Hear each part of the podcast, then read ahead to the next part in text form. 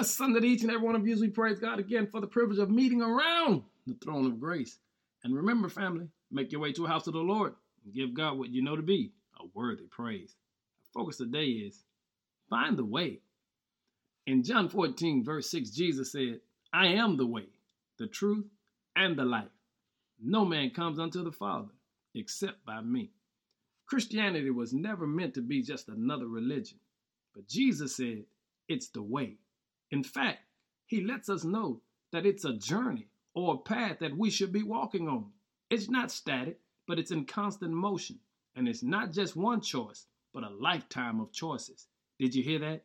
We've got to get back to finding a way. We cannot let society dumb down what Jesus has called the way. We have not reached our destination. We have not begun to live our best life.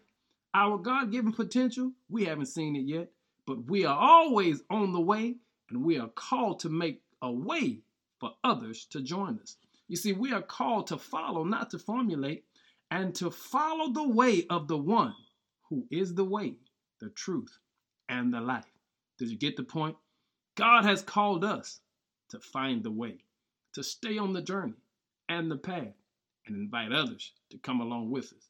I'm praying for us today that we will do what God has demanded for us to do, and that is get on the path, follow the journey that leads the way.